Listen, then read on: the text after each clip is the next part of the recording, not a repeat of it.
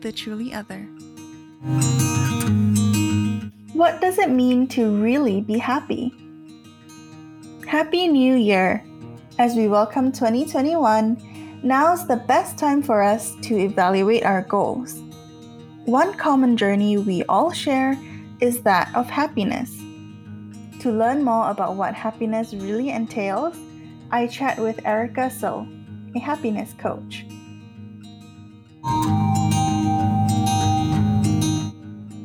The views, information, and opinions expressed during the show are solely those of the individuals involved. The following content covers topics in relation to happiness, mental health, and related struggles. Trigger warnings may include self limiting beliefs, suicidal ideation, and depression. Listener discretion is advised. The idea of attaining happiness has been like really intriguing to me. It's also such a personal journey, it can even be a struggle sometimes. So, um, yeah, maybe we can kick off with a bit of a self introduction. Erica, tell us a bit about yourself and uh, how you came to coaching for happiness. Yeah, absolutely. So it's a long and short story. Um, so I, I guess like as a kid, like I always liked helping other people, and it started with like I had all kinds of pets and animals, and I just wanted to take care of others, and animals included. And so naturally, when I went to college, I wanted to study environmental science and like make the world a better place. Um, and then I realized that I wanted to do research, and I wasn't really getting out to people and so from there i realized i wanted to make like a big impact so not only can, how can i help but how can i help the most and like have the most meaningful impact so i realized that a lot of environmental issues were really caused by a lack of uh, public understanding and people just like, making decisions out of ignorance not because they were trying to be malicious and like make problems they were just doing things because they didn't know better. And so that's how i ended up getting into the classroom. And then from there, I realized that students only have so much influence, and a lot of times, um, some are less than eager learners, and it takes a lot of work um, to get them in, in, a position that they're like open to hearing that. And I, I kind of had to have, I had to stop and recognize. I was like, okay, is my mission to make an impact on lots of people, or have like a meaningful impact on on a few people? And so, I realized, well, honestly, one like when I was in the classroom, I cared about my students so much that it wasn't healthy. Like I was so upset and really frustrated because I only could help them so much. And I wanted to m- make a bigger impact and really help them more, but I couldn't. And so that was really frustrating to me. Um, because once they went home, that was like completely different ballpark. And um, I grew up in a low income community and I wanted to make sure I was serving students and communities that were like the ones that I was from. And um, from there, I realized that I wanted to make sure I was working with people that were receptive and like had the autonomy really to like make those changes. And so I decided I want to work with adults. And it's kind of shifted where like at first I was like, oh, I'm going to work on finances. And then I got kind of scared. I was like, I don't think I know enough about finance to help people. Um, and then I went into like communication and like in like relationships and like helping people be more open and connecting with each other. But then even from there, I realized there was more to it, right? It wasn't just connecting and it's kind of like where you get your happiness from. And so when I started introducing myself to friends and family as a happiness coach, they're like, wow, I totally see that. Like that's so fitting for you. And it just kind of made me realize like how much joy is important to me. And I want genuinely to be like to make the world a happier place. That's so powerful. I love how you channel the passion for helping others into um like really productive and um fruitful ways. It's so incredible to see. But it is one of the biggest philosophical questions of all time, right? Like what is happiness? I mean, is it really about like feeling content, the emotional side of things? Yeah, it's it's, it's interesting because like, according to Merriam-Webster, it's the state of well-being or contentment, right? It's like the textbook definition, and there's also been research, like very significant research, saying that it's about experiencing positive emotions and also being content with your life and not, not just being happy all the time, but like feeling like you have meaning. And for me personally, I found that it's it's really about like being thankful for the present moment and like recognizing like what you have and just really being able to acknowledge that and, and indulge in in the moment because I think a lot of the times we're so anxious, we're so worried about the future, or we're so regretful and so like upset by the things that we maybe did wrong or not the way we would have wanted to in the past. And it's it's really interesting because like I do a seminar with students as well, and so I work with them a lot. And one of the things that keeps coming up is that they say that the things that make them the most happy are family and friends. And I've done this like several times and it's they always come up as a top thing and it's like happiness is community, right? And like being with people that you care about and like feeling like you belong. And I think a lot of the time people think that happiness is supposed to be oh, I have all these things and I can show off whatever, right? Whether that's a wife or a house or a car or a dog, right? When it's really not. Like it's it's really interesting when you start looking into what makes people happy and i think sometimes when we get more wealthy um, it's almost goes backwards when you have too much money because then you don't know what to do with it or in the process of getting there you've had to shed some of those connections that had made your life more meaningful. And i'm not saying that to to say that you can't be wealthy and happy but i think there's a lot of intention behind it and you have to recognize like where it's coming from and what you're doing it for. And i want to like really really pull back on that like i don't want to say that like money is evil either right? Because money is just a tool. It allows us to do what we want to do. And just like every tool it can be used for good or bad. Yeah that's uh, definitely makes sense. Um i know we have these questions later in later but is there ever a situation then where we are actually happy, but we aren't either aren't aware of it or we want more and that's making us feel like we aren't happy. Yeah, and I thought that was a very interesting question because I was like, hmm, can we ever not be like, are we ever like subconsciously happy? And I was like, no. If you don't feel happy, then it's you're not happy. Like I think it's almost as simple as that. Like if if you're not feeling satisfied, it's important to listen to that.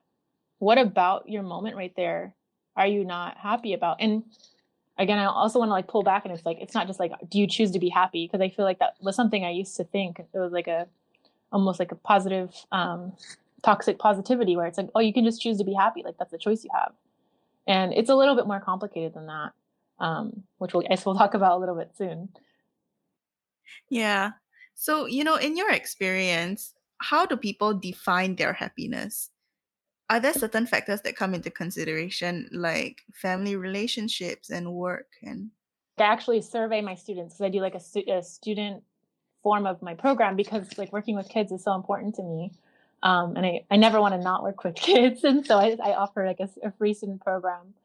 And one of the first questions I ask them is, what are the top three things that bring you happiness or make you happy? And I like go through all the responses, kind of code it out, and like consistently, the number one is like family and friends, like being able to spend time with them or do things with them. Um, the funny second one, um, I'm sure a lot of people can resonate with, is food, because it's just like we need to be nourished, right? It's like a survival thing. Um, and after that, it just kind of mixes like music, activities, and like all this other stuff that. And I would say with that, it's like the sense of fulfillment and doing the things that bring you joy like because it's fun right? And some you can actually go into this a little bit more it's like about flow right? Doing the things that are challenging enough that it's interesting to you but not too hard that it feels impossible and frustrating right? And flow has a sense of you lose track of time and people say like oh i'm in a groove or like there's a lot of different ways to say it but i'm sure we can all um, remember a time when we just had this sense of like fulfillment. We were doing a thing and we just knew exactly what the next step was and are just like in the groove. We didn't want to stop because it just felt so good. And so I think that's it's just been so interesting because like every time I do the survey, I'm like, oh, I need to change my slides, but I don't because it always ends up being the same. Um, and I also want to mention that like on the flip side of that, I also asked them, what are the top three things that challenge your happiness, right? What are your barriers to stop that? And number one is always school, right? They're students. So school is very stressful, whether it's being at school, studying for tests, doing homework, getting good grades, all that stuff. And like for adults, obviously we're not all in school unless we're like in academia, which is great, right? But you could even expand that to say societal expectations or work, right? It's like all these things that are are put in front of us that that we're expected to do or we're told we have to do, and it feels a little bit restrictive. And so um, we'll talk a little bit more about that later. But I just wanted to share that too because I think a lot of the times we're like always trying to look at the positive side of things, which is not horrible, but it's happy people aren't always happy. And I think if you if you try to try to always be happy, it's it's really not healthy. That's interesting because it feels like it's the way that commitments and expectations are um getting in the way of like our self-care time our personal time and places and things that we want to invest our energy into. Is that the case? Yeah and that's that's really interesting because that's what i find with my coaching clients where it feels like you lose a sense of control because you have this sense of obligation that because your work is asking you to do these things that you have to do it a certain way or maybe because you have this high standard that whenever you do something you only do it to like the best right? And yeah that's like a whole other thing where it's like i feel like it takes you on this this piece where we take so much pride in who we are as people right? Uh, in our identity as, a, as an individual.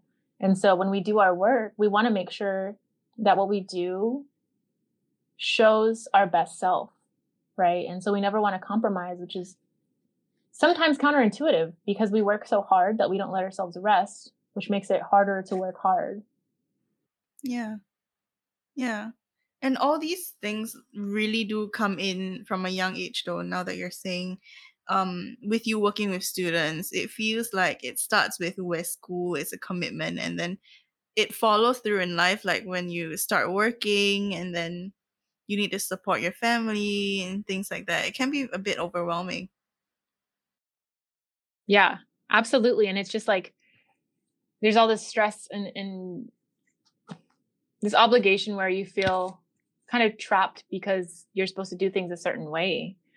But um it's definitely a perspective shift, like in recognizing that this is a funny realization is like you don't have to do every you don't have to do anything right? Anything you feel obligated to do, I would ask you why, right?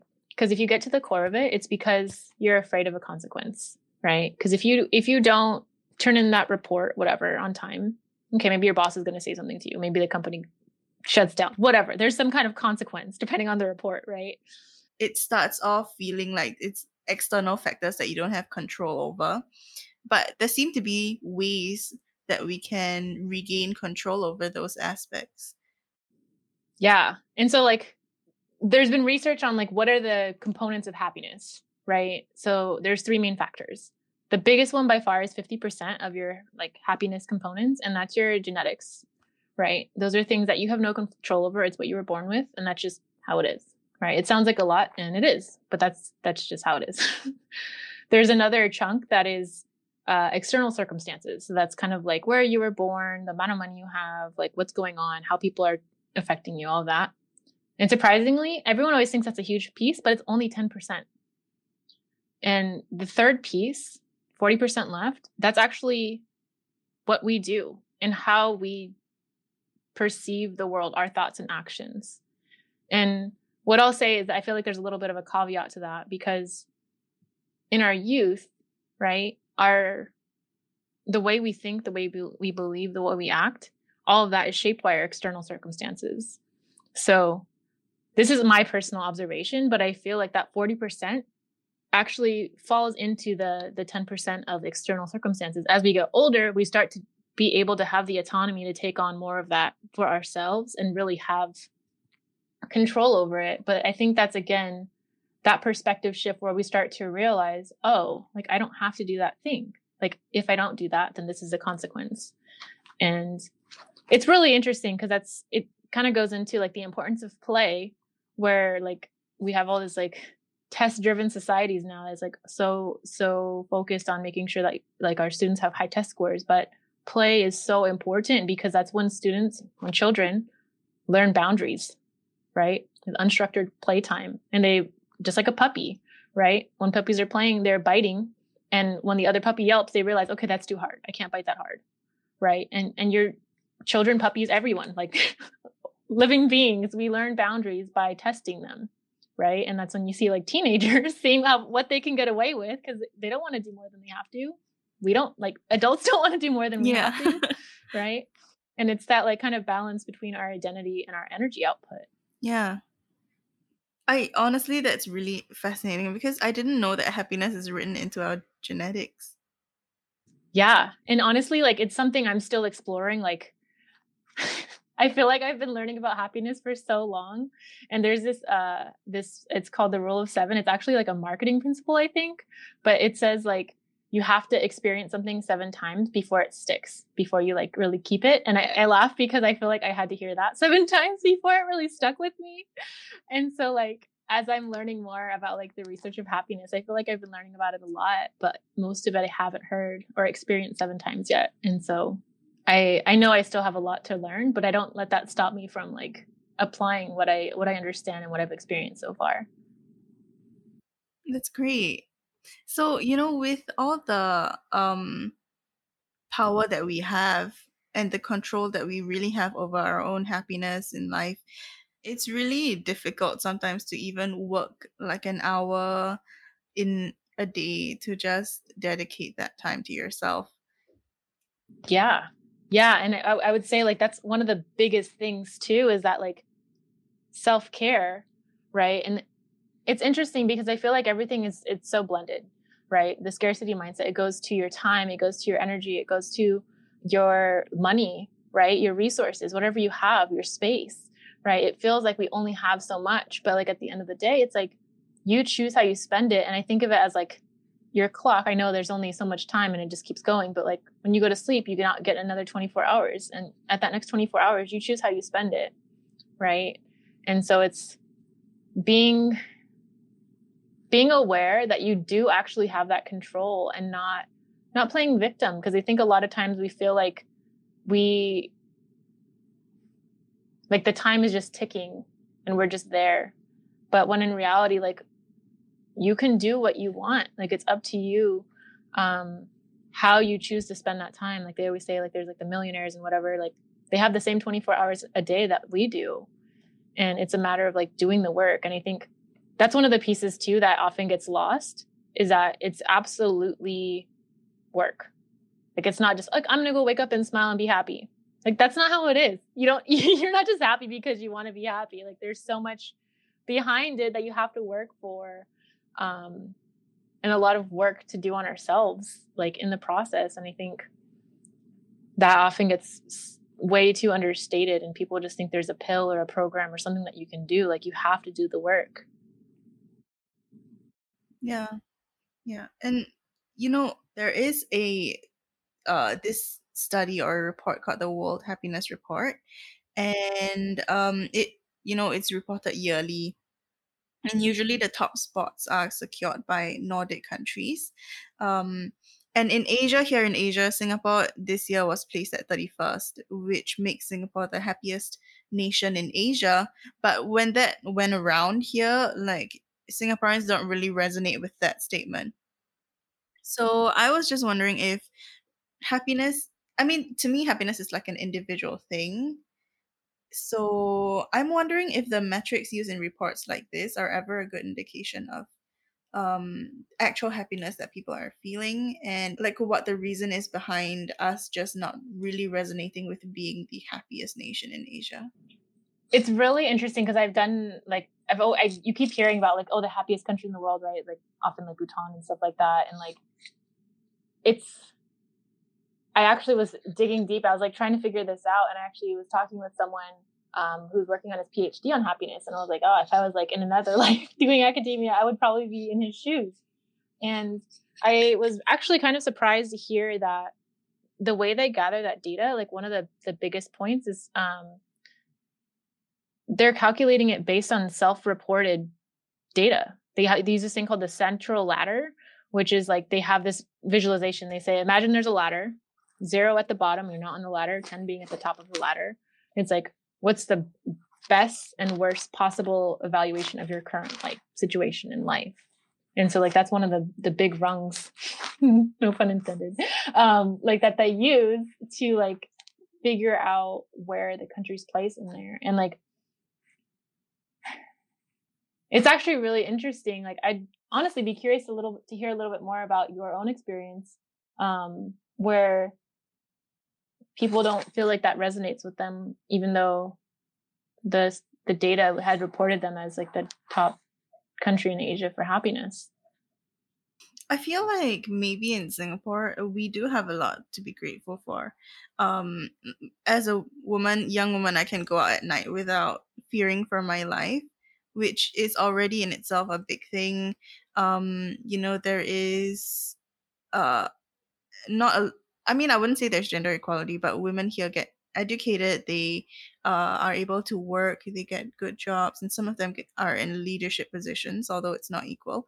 Um, so it is, it feels like, in comparison to other places, other people, we do have a lot to be grateful for. And I feel like maybe that is what was factored into the thought because it feels like nothing is wrong but it's also not perfect so maybe that's the that's where that's coming from. Yeah it's it's really interesting because when i was talking with this guy that's working on his phd he also mentioned like the importance of how how did he say it? Well there was a couple of things he said like one of them was just like the perception of opportunities versus like the actual opp- opportunity itself and like when you have like a you just it it seems like the opportunities are more um positive i guess you could say.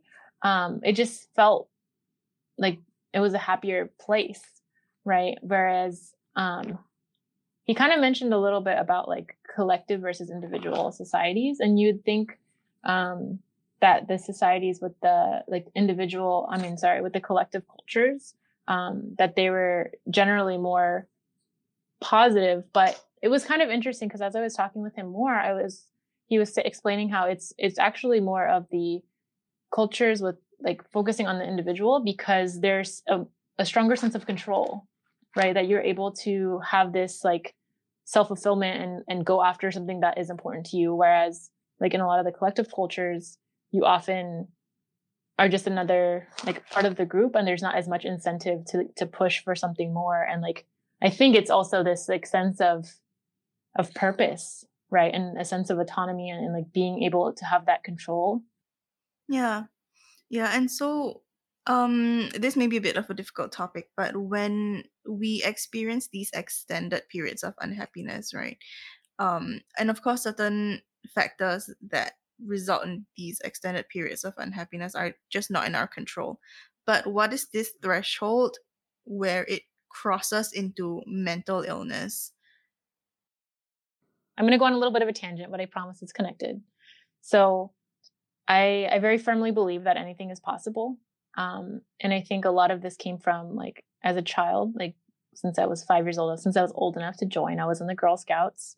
And like part of the Girl Scout promise is um, to make the world a better place and be a sister to every Girl Scout. And I did that for since I was five to 18. And then after that, I went on to be a Girl Scout camp counselor and do destinations, which is like when you travel the world.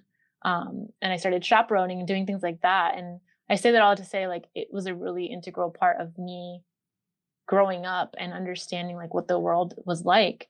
And as a counselor, one of the things we taught our girls is growth mindset, right? The ability that you can you can grow and learn more right? And that there's neuroplasticity and you can get better at things, but it's only through challenge and persistence, right? And so the reason I mention that is when you have mental illness, like there are some real hormonal imbalances that can be happening, right? And that again goes back to that 50% where it's like a big part, right? That's it, it, it's no joke. That's like nothing to mess with. Like it's a huge piece I know that there's a lot of research going on and like modern medicine has has made a lot of of new pieces and I've I've worked with clients that were kind of in that category that it's hard because even though you try you try to get up it's like your body just doesn't want to right? Like your mind it's just it's not there. And i think the biggest thing in that element is like being able to ask for help. And i think again just like a lot of cultures don't don't encourage that right? Especially in like the more individualistic societies like oh it's your problem you figure it out right? But it kind of goes back into like how important it is to have that community element where you can lean out and be vulnerable in a safe space to be helped and whether that's just talking about how you're feeling so that you can understand it more or it's getting medication to help you with that hormonal imbalance right? Because your hormones control how you're feeling. And if, if you're not feeling up to it like if it's only a day or two maybe it's one thing. But if it's like a a chronic issue like and you haven't talked to anyone about that i feel like it's so important that you do right? And it's like there's so many different resources now that you can like go to counselors online and, going through that and like talking to more people and just hearing more about like the experience you have and other people who have gone through similar experiences like i know people have a tendency to self-diagnose right? Because they're just they they don't want to ask for help and be in that position but i think there's a certain point when you you need to do that. You need to seek medical professional help because that's how you can figure out what's really going on because other than that you're just like making shots in the dark and it's kind of what i was talking about before where information is great right but there's only so much you can do with it in, until you get feedback right because if you're just a layman like reading an article maybe it maybe it applies to you, maybe it doesn't. And they have like WebMD, everyone's all self-diagnosing that they have something, but it's like not really. So it's like you need to recognize when I don't know. It's okay to ask for help. I think it's good to ask for help. Like if you if you don't, it's it's not healthy. Yeah. It's like I I mean I love an analogy, but to me it sounds like um, having pieces of a map and then not being able to piece it together. You just need someone to um, give you a bird's eye view and just guide you. Yeah. And like even the map is in a different language, right? If you can't read it, if you don't know what it's yeah. saying, you need help. And it's not a bad thing. It doesn't yeah. say anything about you. It just means you had the capacity to understand you don't know everything in the world because no one does. Yeah. Yeah. And so, as someone who works in the media, I am also wondering if media and movies and sort of images online can paint our impressions of what happiness can look like. Um, like you mentioned earlier, there's this narrative going around that I might have even bought into that it's a destination. And the it starts from like that happily ever after narrative from fairy tales, right? So if happiness is actually a journey, what does that really look like?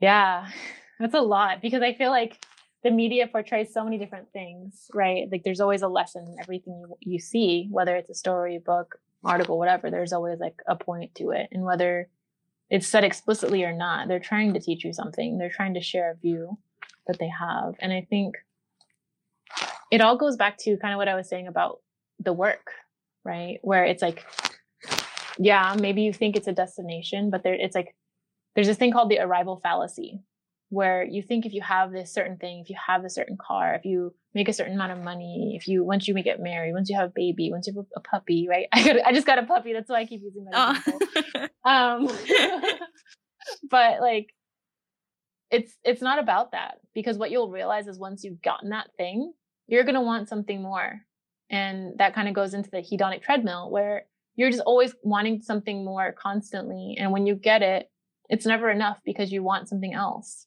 And so I think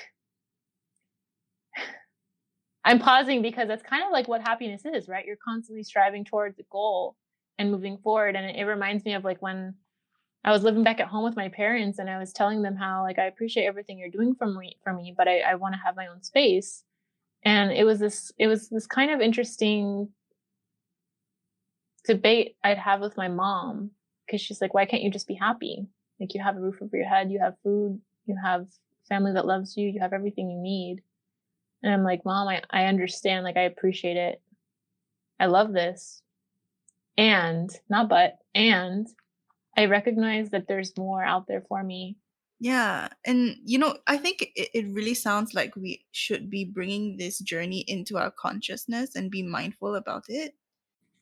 Yeah. And I think, again, that's like one of the things where what I found personally is like, I feel like I reflect a lot, but I know I don't reflect enough. Like, I want to make more time for personal reflection. And it's just like learning, at least for me personally, I've learned to listen more to my intuition. And this is like a pretty new thing. It's just like sitting still for long enough to to hear what I'm I'm thinking and feeling and, and being able to listen to it. And I'm sure a lot of listeners are like, yeah, I have so much work to do to sit there and listen to myself.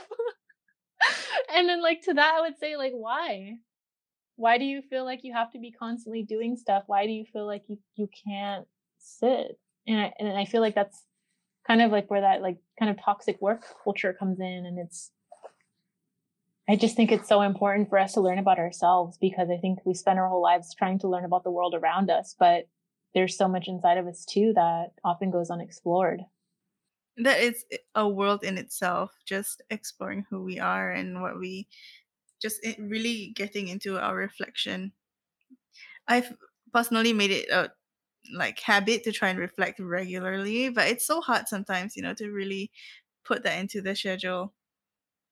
Yeah, well, yeah, absolutely. And it's like, I like that you said that. Put it in the schedule because that's like what my programs are called, scheduling happiness. because it's like you have to take the time, yeah. right?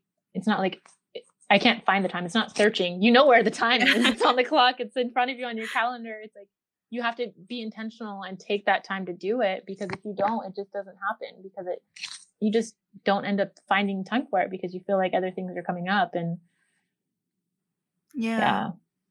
it falls like under the radar in like the list of priorities that you have to complete and tick off yeah absolutely yeah. so going into coaching then um how does coaching help people reach their happiness goals? And what should our goals actually be? Yeah. It's interesting because like we were just talking about how important reflection is and i feel like that's a huge part of coaching is like i'll speak for myself personally like i hold space for my clients to reflect in a meaningful way right? Because it's so hard for us to sit down and make space for ourselves to reflect. I've had my clients tell me that it's like when I'm with you, I feel like I, I, I can justify like making this space to reflect because like we've scheduled it, and I'm like, why can't you do that for yourself? Mm-hmm. And it's like that accountability piece where it's like we, at least the people I work with, I, I work with mostly educators and people in nonprofit who are dedicated to helping everyone else, and I think a lot of us get guilty where we feel like, oh, we're doing something for ourselves, so we're not helping someone else. But at the end of the day, when we help ourselves, we're bringing our better version of us to help everyone else and we can do better work for others. And so that's what I have to tell my clients. And it's like, you need to take up that space so that you can fully recharge and be fully present so that when you're serving others, like you're there. And so giving them that space to reflect and, and just take care of themselves because a big part of what I do is we just do guided meditations, right? And like we literally sit there and breathe. And it sounds silly, but it's like a much needed part of our lives that um, can be hard to feel like we need to fit it in. Yeah. Um, and like also guidance along that, both in meditation and reflection, right? And like figuring out what are the, the pieces that that would be helpful to understand and like getting encouragement. And I, I know sometimes it's like, oh yeah, I want to be validated and it sounds a little bit superficial, but like I feel like a lot of problems in the world happen because people aren't heard, right? They feel like they're not understood. And so they act out in desperation. And I say this because I've experienced it in the classroom, right? Mm-hmm. Where I have students that don't understand what's going on and they're trying to ask for help or they don't feel comfortable enough to ask for help. And so they start getting out of their seat or start, they start poking their neighbor or they start throwing something, right? Because they want attention because they're not getting it. And bad attention is better than no attention. Yeah. And so I think that's honestly where a lot of our problems come from is just people not being heard. And so I am very intentional that I make a safe space for people to be heard. Yeah. And also can I just say like I before I started doing meditation regularly and just mindfulness practices, I really like did not know how powerful it was. It really feels so important to fit that into my my nightly routine now. It's become yeah. like really integral to just be intentional about it. It really is. Yeah, and it's the other part is like a lot of my programming is around building routines because I feel like when you build a routine, you don't have to make so many decisions. And like a lot of my friends and family make fun of me. They're like, Erica, you're so bad at making decisions. I'm like, I know. That's why I make it a routine. So I don't need to decide. It's already a decision made ahead of time. and like, it, it also just takes like a lot of cognitive load to make a choice. Right. And so if you can make that choice ahead of time, it's a lot easier. And it's interesting because sometimes I've had my clients push back. It's like, oh, I don't want to feel like it's part of my schedule because then it's like too serious. And I'm like, well, you decide how you want it. And it's, it's kind of like a, a mindset shift as well. I'm like, you tell me what you want. It's also like budgeting, right? With your money. It's like, I'm not trying to restrict what you do with your money. I just want you to understand where it's going. Yeah. And so I have yeah. my clients do that with their time. Yeah. And, you know, being intentional about it and really putting the time and energy into um, meditating, into reflecting, it feels like you can alleviate a lot of emotional labor that we might be doing throughout the day. It's just like that moment that you can really be real with yourself. Yeah. So I, I think that's like a whole other thing too, right? Is like the emotional labor we do throughout the day. And like when we're constantly switching between tasks, it just like it's so stressful because we have to like make up our minds and we have to switch this thing and then we have to remember something else. And so like when you can can pause and like do things in bunches, right? And like then when you're able to like successfully schedule things out, right? Then you have that time and space to meditate and listen to yourself and like do the things that bring you joy, right? Yeah, and like really yeah. take time for what you enjoy doing. Definitely. I really echo you there. So for all those moments when we struggle with happiness and being able to do things that made us make us feel satisfied and happy. Are there any tools? Yeah absolutely. So i have this one of my my talks is called overcoming overwhelm and what i found is that there's typically three buckets of of issues when we are feeling overwhelmed. Either we feel like we don't have enough time we don't have enough energy or we don't have the confidence. And so kind of like going through those three buckets if you feel like you don't have enough time, I think a lot of the times what you need to do is not do some stuff, right? And so I, I know a lot of times it's hard for people to recognize, like, oh, but I need to do that. Why? Why do you need to do that? And so, like, the strategies that I have my my clients use is we first start it with a brain dump, and so I literally I'll give them a minute and say, okay, write down everything that you have to do have to do in quotation marks, right? Everything that's on your mind, everything you feel like you need to do, even that you can add the things that you want to do on there. And then from there, we go through a different, a couple of different steps to prioritize that list and recognize what are the things you actually have to do right now. And what are the things that you could do next month, right? That you feel like are so important, but actually are not important or urgent right now. And so by going through that process, even though it takes a little bit of time, right? Um, it actually ends up allowing you to free up time to do what is really important and then rest so that you can continue moving on. Um, the other one is if you don't have the confidence, right? And I think a lot of times where this comes from is when we have external expectations of a certain outcome. And this is where a lot of like perfectionist mindset comes in and people, they want a certain thing to happen. At the end of the day here, you have to recognize that you can only control your own actions you cannot control what other people are doing. And so what I have have people do is like recognize, okay, what is it that you want to happen? What about that can you control? And how what what's the worst case scenario? I think that's something that's been really powerful is you kind of look at that, okay, can you accept it? And how likely is that to happen? Right? And so then by accepting like quote unquote worst case scenario and then also focusing on your own actions is it empowers you to take imperfect action right those steps forward that that mean progress rather than being frozen in fear about like doing it wrong or not doing it the right way And then the third one is like when you feel like you don't have enough energy, and it's because you're putting others first. And that's a little bit tied up with both the other two. But the way I see this is that you need to have work, play, and rest, right? And your as a part of your life. Work because you need to earn money and earn your keep and, and get resources, right? So that you can continue living and survive.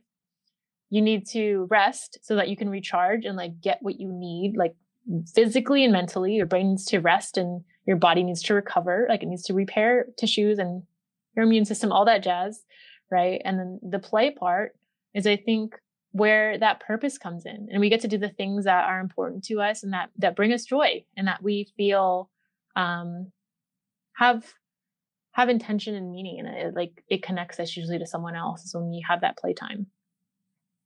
Yeah. I'm definitely going to start and try putting those three strategies into my day-to-day life now. I feel like putting the effort in now can save a lot of time later so it sounds really useful. Absolutely. And I think that's a, a thing too, where kind of goes back to it, right? Where it takes work. It doesn't just happen. You have to go through the steps. You have to figure out the, the things and, and categorize and all that jazz. And it doesn't sound glamorous or pretty or fun, right? But it's part of the process. Yeah. Yeah. So, just before we end off, I would like to tap into your insights and words of advice for anyone who might be struggling with happiness right now. Yeah. Something I've built into both my morning and evening routines is really doing a gratitude journal, finding little things that you can be grateful for in this moment. And the challenge to that is that every time you write things down is it has to be something different. And so I do three in the morning, three at night. So I have six unique items that I'm thankful for every day. And it, it, sounds silly, but it could be as simple as like, I'm thankful for my fuzzy socks, or I'm thankful for coffee, or I'm thankful for my mom calling me today. Right. And it sounds silly, but when you sit down and you can think about what are the things in your life you can, that you have to be grateful for, you really are pulling yourself into the present number one but also recognize like that that life isn't so bad. I think when you do that regularly you will be able to then see that actually there are things that you can be happy happy for and grateful for.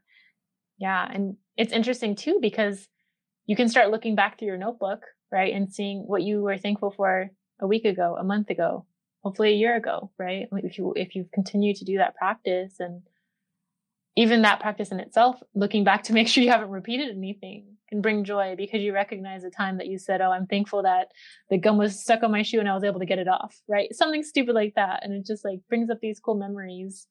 Um, which is interesting. Like that's why we have to have pictures and we have to write things down because our brains store negative memories because it keeps us safe, but our positive memories don't stick as well. So we have to remind ourselves. Yeah, yeah. And so, where can our listeners find you for more really great advice on happiness? Absolutely. Yeah. I'm on Instagram at begin branching out. Um, you can also find me, my website is beginbranchingout.com.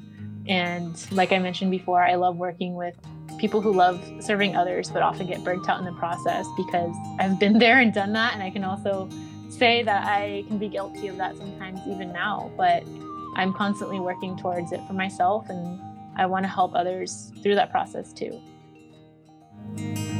As we arrive at the train we took, take a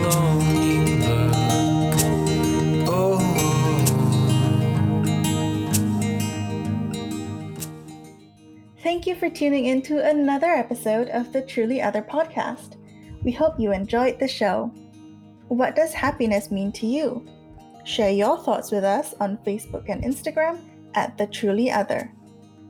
Check out the links in the description to connect with Erica and to learn more about pursuing happiness.